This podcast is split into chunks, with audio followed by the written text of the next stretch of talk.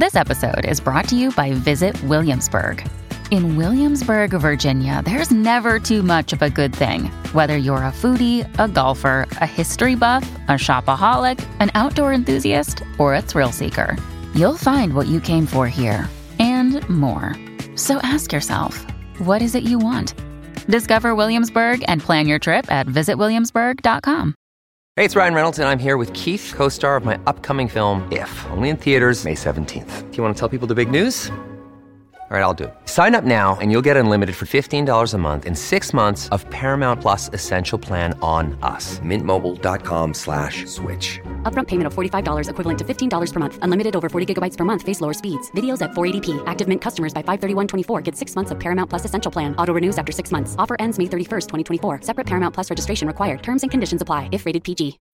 When you need mealtime inspiration, it's worth shopping Kroger, where you'll find over 30,000 mouthwatering choices that excite your inner foodie. And no matter what tasty choice you make, you'll enjoy our everyday low prices, plus extra ways to save, like digital coupons worth over $600 each week. You can also save up to $1 off per gallon at the pump with fuel points. More savings and more inspiring flavors make shopping Kroger worth it every time. Kroger, fresh for everyone. Fuel restrictions apply. Welcome to the New Books Network. Hello, I'm Nicholas Gordon, host of the Asian Review of Books podcast, done in collaboration with the New Books Network. In this podcast, we interview fiction and nonfiction authors working in, around, and about the Asia-Pacific region. On July 6, 1998, the last flight took off from Kai Tak International Airport, marking the end of an era for Hong Kong aviation. For decades, international flights flew over the roofs of Kowloon Apartments for landing on Kai Tak's runway, extending out into the harbor. Kai Tak, frankly a terrible place for one of the world's busiest international airports, is a good symbol of the story of Hong Kong's aviation, as told in Hong Kong Takes Flight, Commercial Aviation and the Making of a Global Hub, 1930 to 1998, by John D. Wong and published by Harvard University Press. Hong Kong's growth as a hub for commercial aviation was often unplanned, often the result of compromise, and yet wildly successful. The city could carve a niche for itself in both the declining British Empire and the wider world, while having to deal with colonial bureaucracy, geopolitics, fierce competition, and an entirely new communist government across the border. John D. Wong, associate professor at the Hong Kong Institute for the Humanities and Social Sciences and the School of Modern Languages and Cultures at the University of Hong Kong. He is also the author of Global Trade in the 19th Century, The House of Ho Kwa, and the Canton System. Today, John and I talk about Hong Kong's history with aviation from its very start with flying boats and puddle jumpers right through to the jumbo jet. So, John, thanks for coming on the show today. You know, your book has so many kind of fascinating historical details in it, historical nuggets about the airport in Hong Kong, about all these airlines, how the authorities were competing for air routes, how airlines talked about their flight attendants. There's so many great details in this book. You know, why tackle this topic in the first place? Sure. Well, thanks, Nicholas, for having me, and thanks for reading the book so carefully. Well, that's a personal reason for me to start looking at this topic, and that's from my upbringing in Hong Kong. I went to school in the 70s and the 80s, basically a stone throw away from the old Kai Tak Airport. And at that time, whenever a plane flew over your head, you will have to stop your discussion, your lessons, for about 30 seconds or so. We took it for granted, but then looking back at it, one could have basically clocked the economic growth of Hong Kong by tallying up the number of interruptions that we endured during that period. And now thinking about it more analytically, I think it's easy for us to assume that Hong Kong was destined to be an international hub. But with this research project, I have discovered something else. As a matter of fact, the book argues otherwise.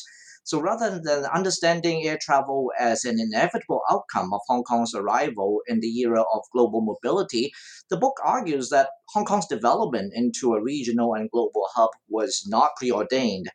And underscoring the shifting process that produced the Hub of Hong Kong, I think the book aims to do a little bit more than the ostensible purpose of writing about commercial aviation in Hong Kong.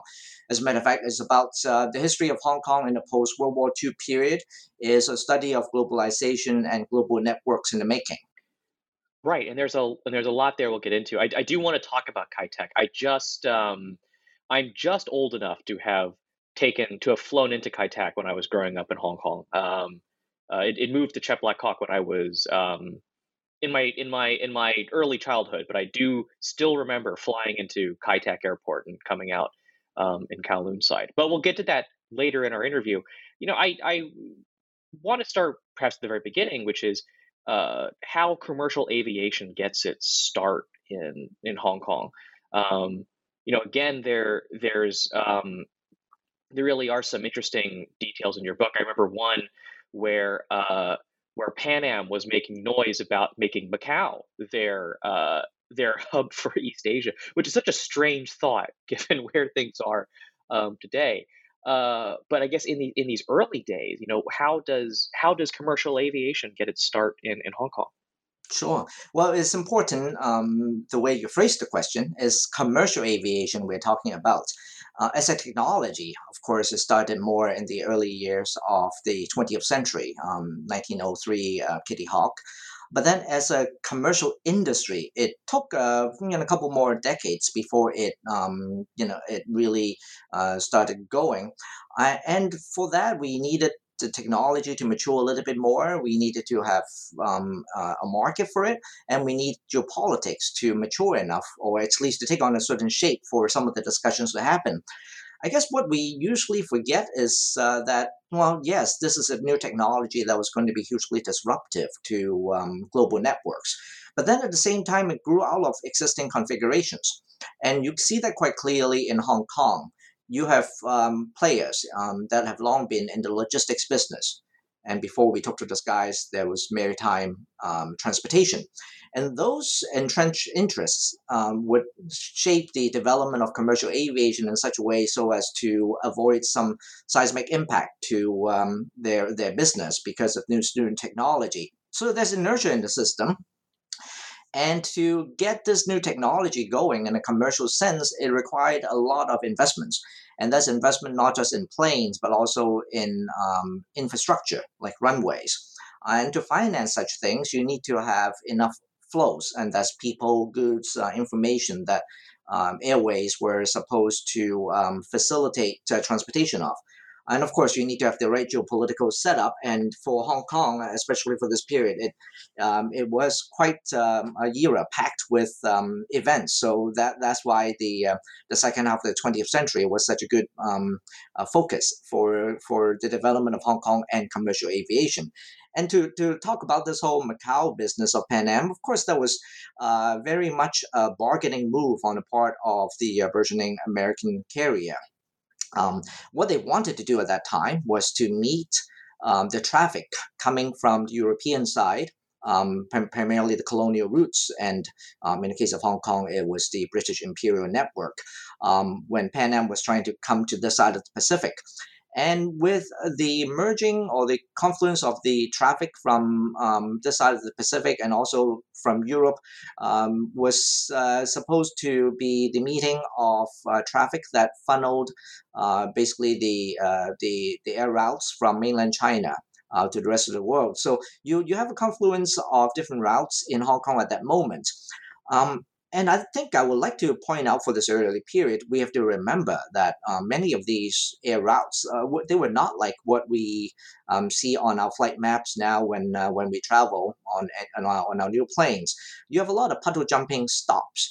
And these planes, many of them actually flew the coastal route because of the landing mechanism that was in place at that time. And as technology matured, you run the risk of getting skipped over. And that was something that was a danger for Hong Kong, along with all the other points of the connection during that era. And that was basically the development in the 1930s. And unfortunately for Macau, that was one of those stops that got skipped over, but they were not the only ones. We rarely think about the connection in Rangoon like they used to have in the 30s. And the traffic that they expected in mainland China, that was something that did materialize in the 30s and the 40s. But then as we get further into the book, we can talk more about developments in China and how that affected the development of Hong Kong at that time. Yeah, it's great you mention how different flying was at that time. Because again, I was continuously surprised by some of the details that pop up about flights in this book. The fact that a flight from San Francisco took 9 days, a flight from London took 13. The fact that I did some back of the envelope calculations, and it might not entirely be correct, but a flight from London to Hong Kong would cost the equivalent of $11,000 today. The Pan Am Clippers that had lounges and surface, and chefs on board. This just seems like a very different world of flying before the war. Than what we're used to today with our cramped seats, but also kind of transatlantic flights in a matter of hours. It's like what was the kind of person that took a flight like this? Yeah, well, we complain about how cramped our airplane seats get, but just reading about these early accounts of air travel, that just didn't seem to be all that comfortable either. I guess the way I would think about it is that it's kind of like space travel now is luxurious, is a novelty, is exotic. I guess not quite as much as flying to Mars now, but there was certainly a market for people who could afford it. You're right on. I mean, in 1936, the fare from Hong Kong to London would have been £175, and that's 3 times what it would have cost the passenger vis-a-vis steamship travel. So after the war, you have a little bit more of a mass market developing. But then even for a short flight from Hong Kong to Manila, that was $300 one way on Cathay Pacific. And that's half a month's of salary for an accountant or 2 months of pay for a semi-skilled male wage earner. So that's just to say that it's not really for the average person. So by the end of the 1950s, we get some accounts because you have travel magazines and whatnot. So for Cathay Pacific, they listed comments from passengers. And these passengers included a 9-year-old American girl, an American couple, a Japanese business person who traveled between Hong Kong and Singapore, a Chinese resident in Singapore who flew between Bangkok and Singapore, a German traveler, an American family in Dali that flew between Hong Kong and Bangkok.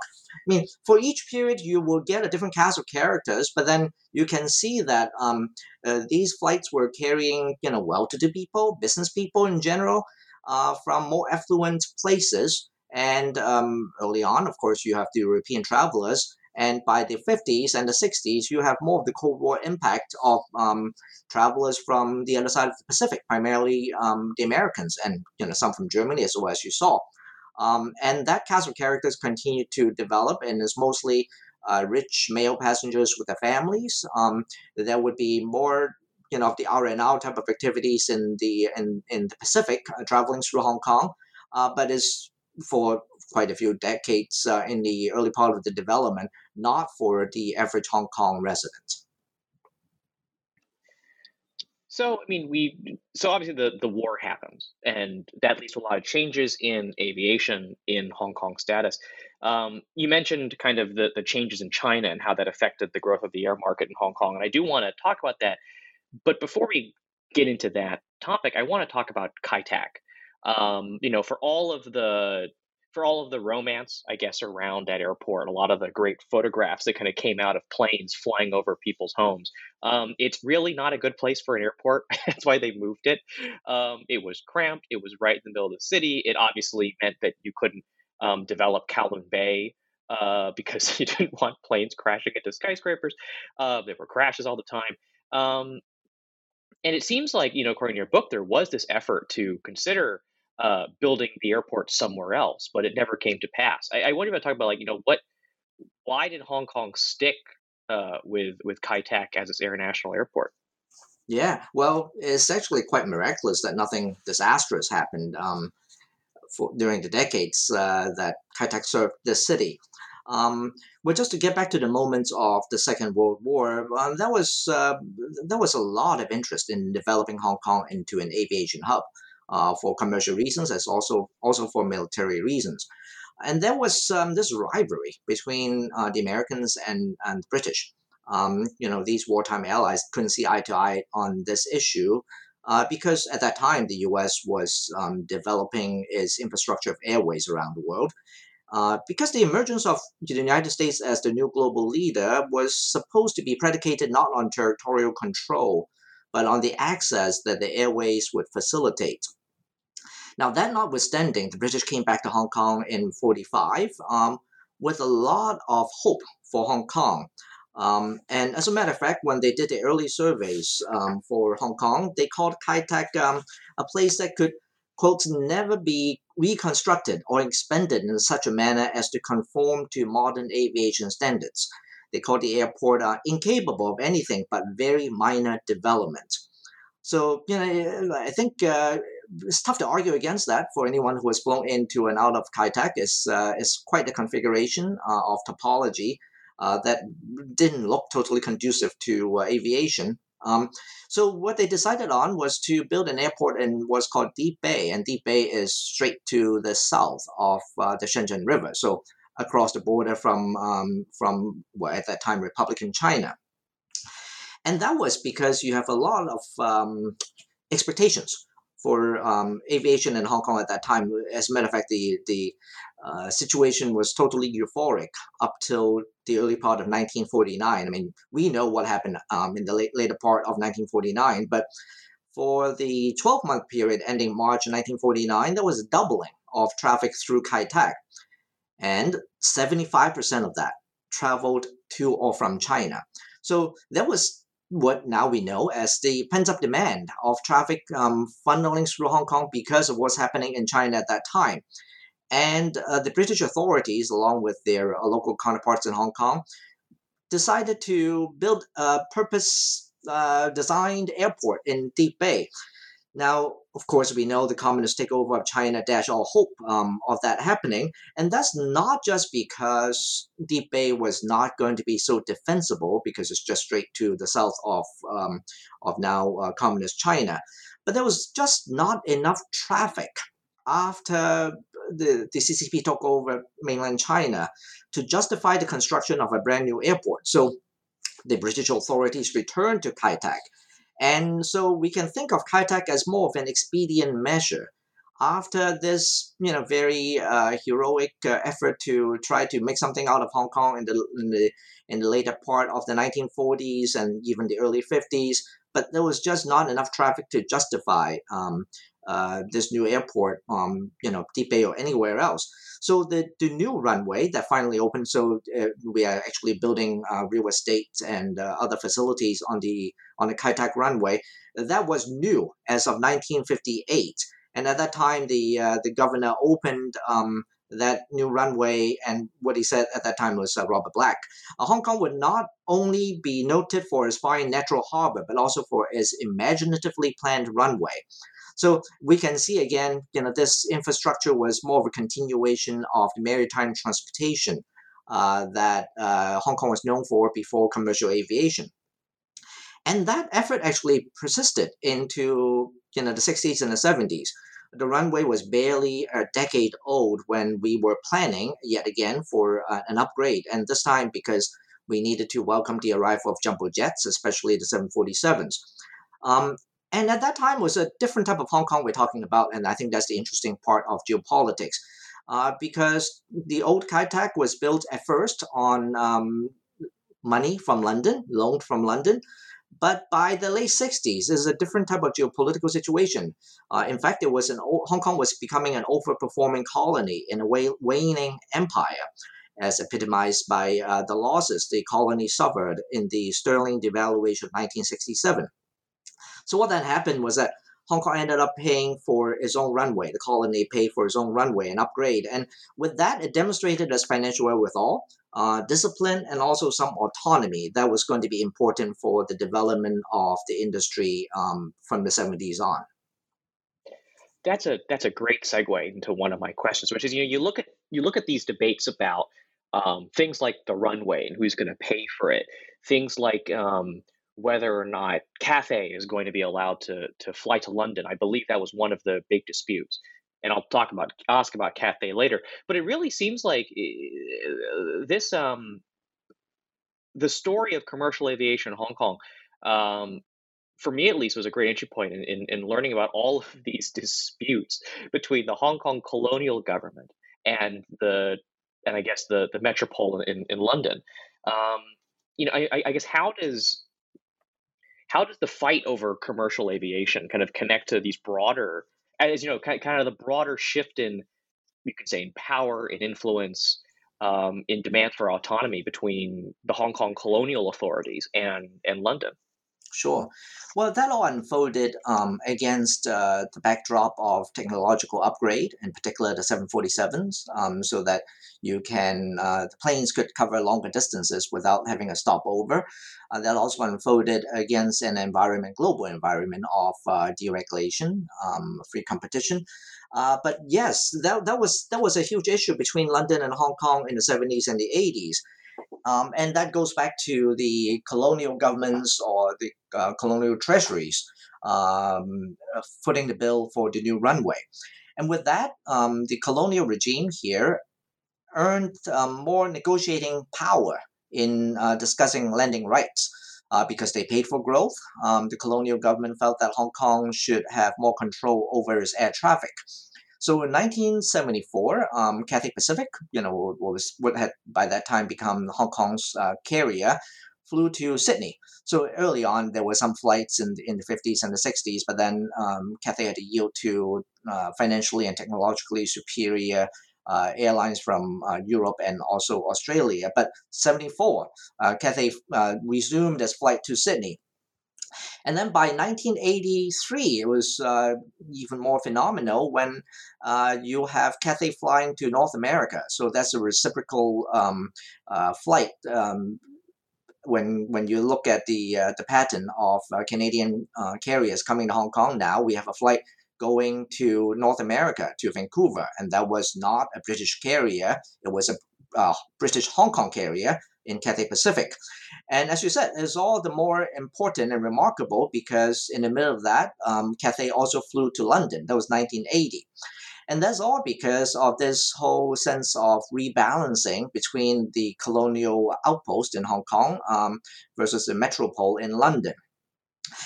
And it was a way of restructuring the relationship between British officials in Hong Kong vis-a-vis their counterparts in London. And it was quite a phenomenal situation because what used to be a poor colony had by that time become quite a power to rival the metropole.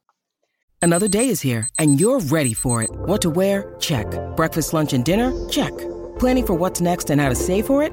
That's where Bank of America can help. For your financial to-dos, Bank of America has experts ready to help get you closer to your goals. Get started at one of our local financial centers or 24/7 in our mobile banking app. Find a location near you at bankofamerica.com/talktous. What would you like the power to do? Mobile banking requires downloading the app and is only available for select devices. Message and data rates may apply. Bank of America N.A., member FDIC.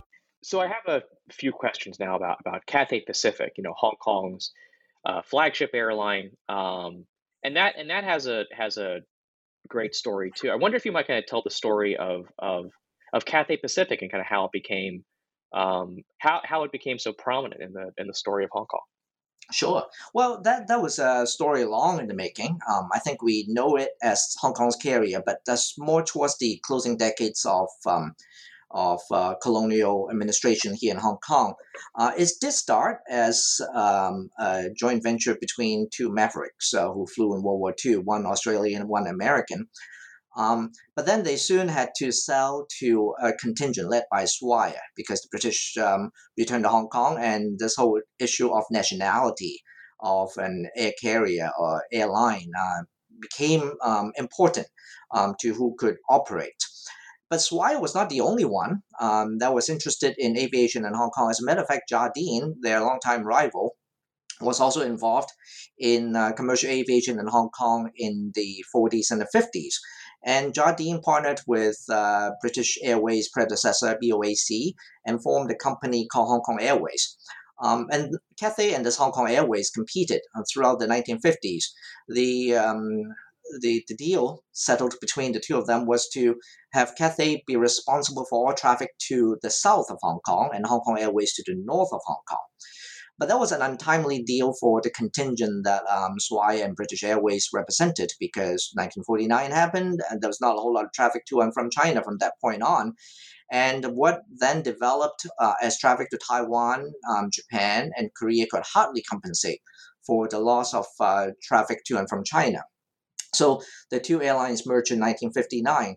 And what became of that was a long process of Cathay turning from this merger of two competitors to more of a British Commonwealth identity, corporate identity, until it became more local Hong Kong in the 1980s.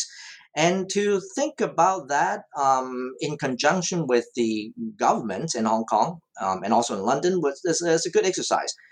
Because we tend to think of the state and corporate as two distinct entities. That's not quite the case. There was tight connection between Cathay Pacific and the colonial government. It was actually seamless at times.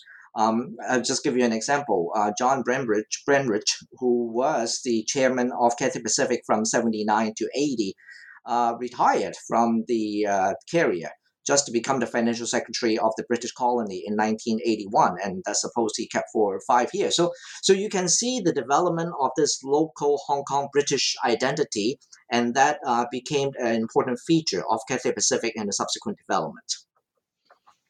So I have to talk about the chapter that discusses Cathay Pacific and their flight attendants. And I remember reading some of the things they used in their marketing, the things they used in their in-flight, either their in-flight magazines or their staff newsletters. And it's a lot. They say things about the flight attendants that would absolutely not fly in today's world. Very different language used, far more stereotypical, far more sexist. It's just kind of wild to read that stuff. So you have this chapter on Cathay Pacific's flight attendants and kind of how they are used by the airline, portrayed by the airline as part of its image. You know, why did you have this chapter on air stewardesses, on the air crew? Well, that's a good question, and that's certainly a very accurate observation about the use of flight attendants in branding. But then I think we need to suspend our judgment on some of these more sexist stereotypes from today's standpoint, and to reflect on what was going on, say, in the 60s. Especially in the airline industry at that time. It was not just Cathay Pacific, but the entire industry that conscripted the body of female flight attendants for branding purposes. So think about the way the industry worked. It was highly regulated. You know, the number of seats each airline could have that they had to sell, prices they could charge. So the point of differentiation was really the customer experience, and that's largely in the cabin. In the case of Cathay Pacific, of course, there are some male flight attendants as well, and they were not the ones who got dressed up too much. As a matter of fact, they looked very much like the pilots in the cockpit because, well, you don't need to differentiate too much. The pilots in the cockpit would have been Caucasians, primarily, actually all of them, and the pursers, the male pursers in the back of the plane, they were mostly Asian, Chinese in particular.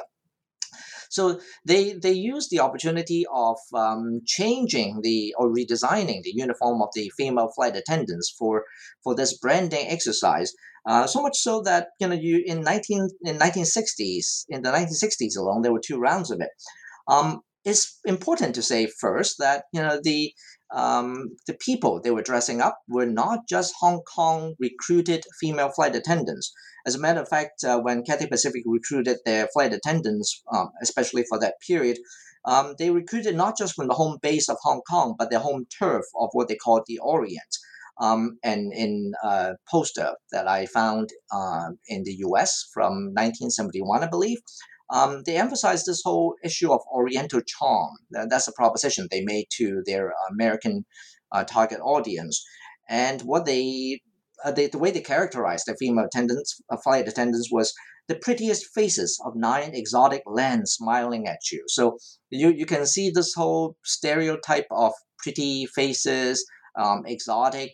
Of course, there's a politically clever way of calling countries or cities. They just call it lands in 1971. But the uniform is telling because just like any other airline, and the hardware that they inherited from the Second World War, the flight attendants that we had, including the female ones, remained very much militarily inspired in their outfits.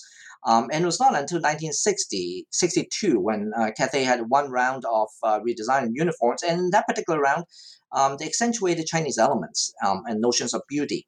But that didn't quite sit well with more of the cosmopolitan crew that they had. So by 1969, they had more of this modern space age type of uniform that emphasized logistics. So not surprising because that's also the year that men landed on the moon. And by the 1970s, there were more rounds of redesign. And by then it was more of a business suit because, well, Hong Kong meant business.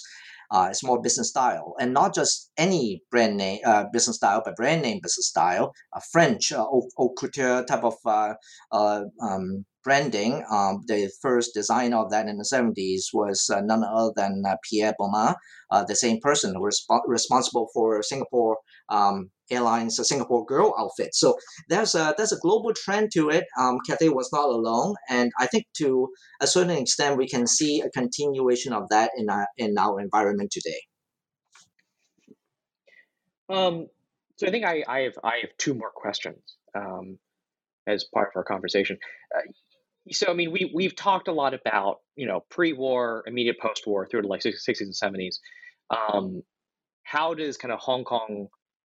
does Hong Kong's aviation industry kind of change and develop as you move into the 80s and 90s, especially as the handover gets closer and as China reopens to the global economy? How does that affect Hong Kong's aviation sector? Sure. Well, China loomed large throughout this whole period, even in its absence. So I talked about the importance in the 30s and the 40s. It was certainly muted in the 50s and the 60s and the early part of the 70s.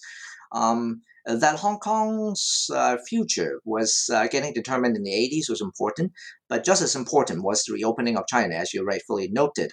And it's not just because of the Chinese market that was just so alluring for any operator, but also it was the reopening of airspace. You could fly over China at that time, so to be able to work with Beijing was an important element, not just to Cathay Pacific, but any airline that would like to operate in this part of the world.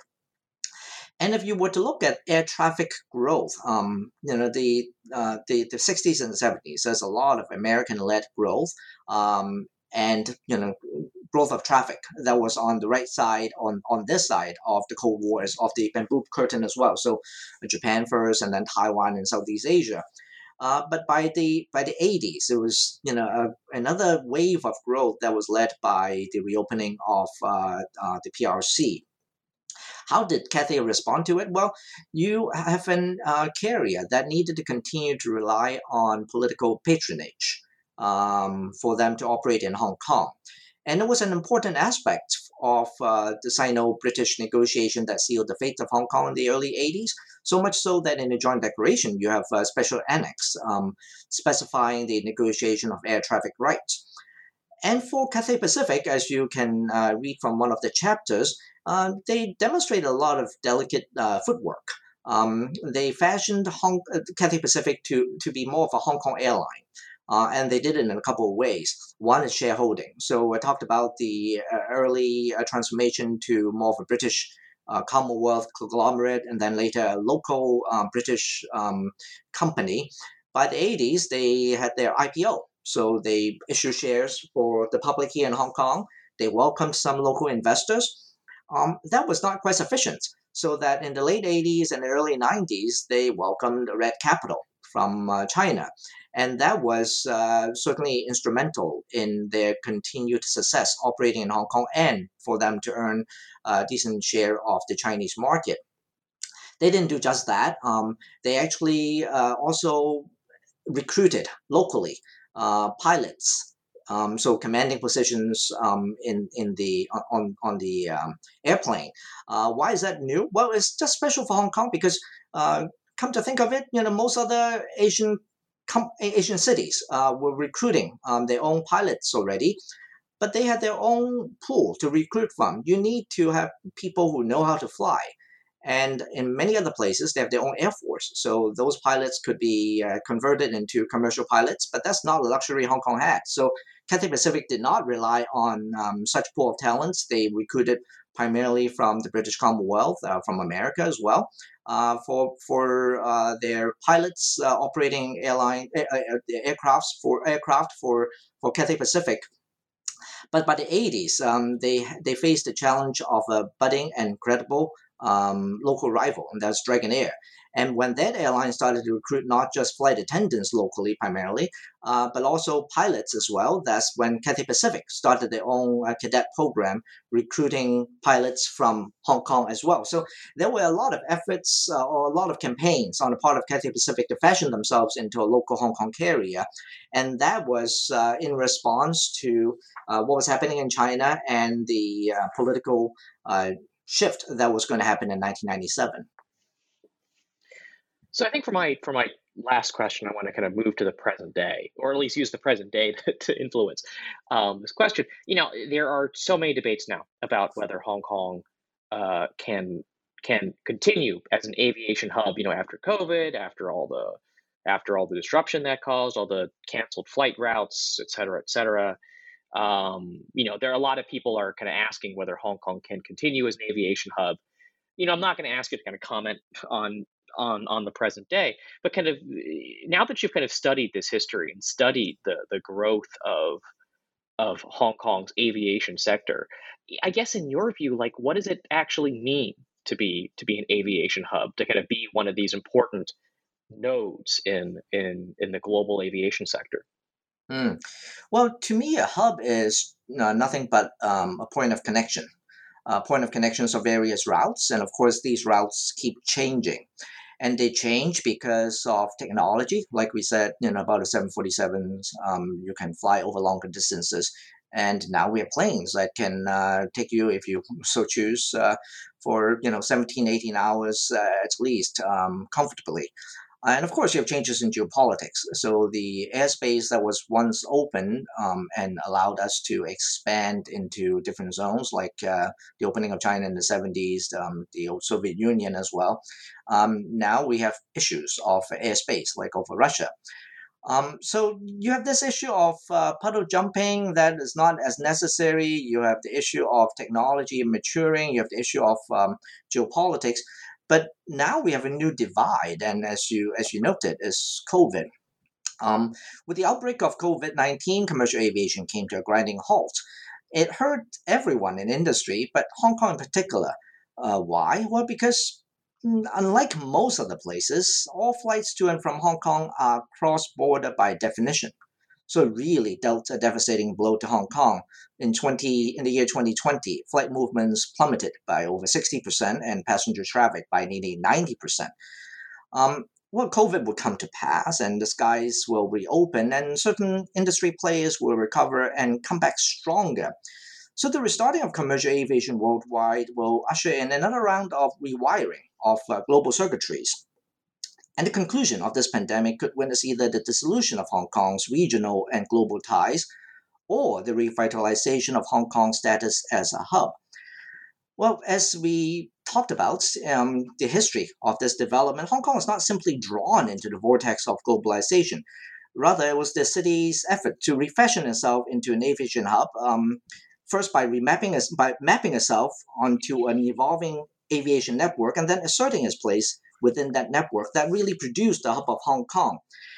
And it was only through the persistent efforts of resourceful participants in Hong Kong and elsewhere that this could have happened. Otherwise, Hong Kong could have easily devolved into a marginal location on a global map reconfigured by new technologies and geopolitical events. So COVID has been just as much of a threat, but then hopefully it will be opportunities for Hong Kong as well, because other airports are just reopening at this time, and we'll see how Hong Kong responds to this challenge.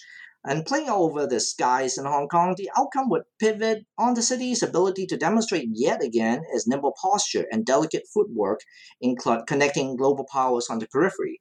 And I guess the next few months will be crucial, and I'll be watching it very carefully. So that's a great place to end our conversation with John D. Wong, author of Hong Kong Takes Flight, Commercial Aviation and the Making of a Global Hub, 1930s to 1998. John, I actually have two more questions for you, which are, where can people find your work? And what's next for you? What do you think the next project might be? Sure. Well, thanks for the plug. People can find the book pretty easily on Amazon. It's now widely available. For a while, we had global supply chain issues, but I've noticed that the book is now freely circulating in the marketplace. So please take a look, and I welcome people's feedback on Hong Kong Takes Flight. My next project actually is still very much rooted in Hong Kong, and as a matter of fact, I'll be looking at mass home ownership in Hong Kong. Which to me is a way people came to be rooted financially and physically in this place we call home here in the city.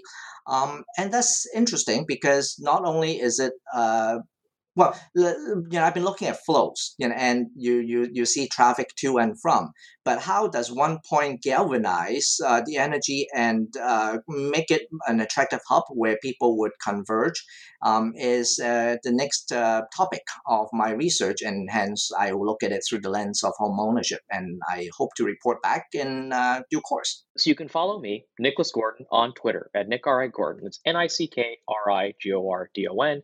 You can go to AsianReviewOfBooks.com to find other reviews, essays, interviews, and excerpts. Follow on Twitter at @BookReviewsAsia. That's reviews plural. And you can find countless other author interviews at the New Books Network at newbooksnetwork.com. Keep listening to our podcast on all your favorite podcast apps, Apple Podcasts, Spotify, and Stitcher. Rate us, recommend us, share us with your friends. If you want to support us, continue to interview those writing in, around, and about Asia. Next week on the Asia Review Books podcast, join us for an interview with Michael Zhani and Tarun Khanna, editors of Making Meritocracy, Lessons from China and India, from Antiquity to the Present. But before then, John, thank you so much for joining me today. Thank you, Nicholas.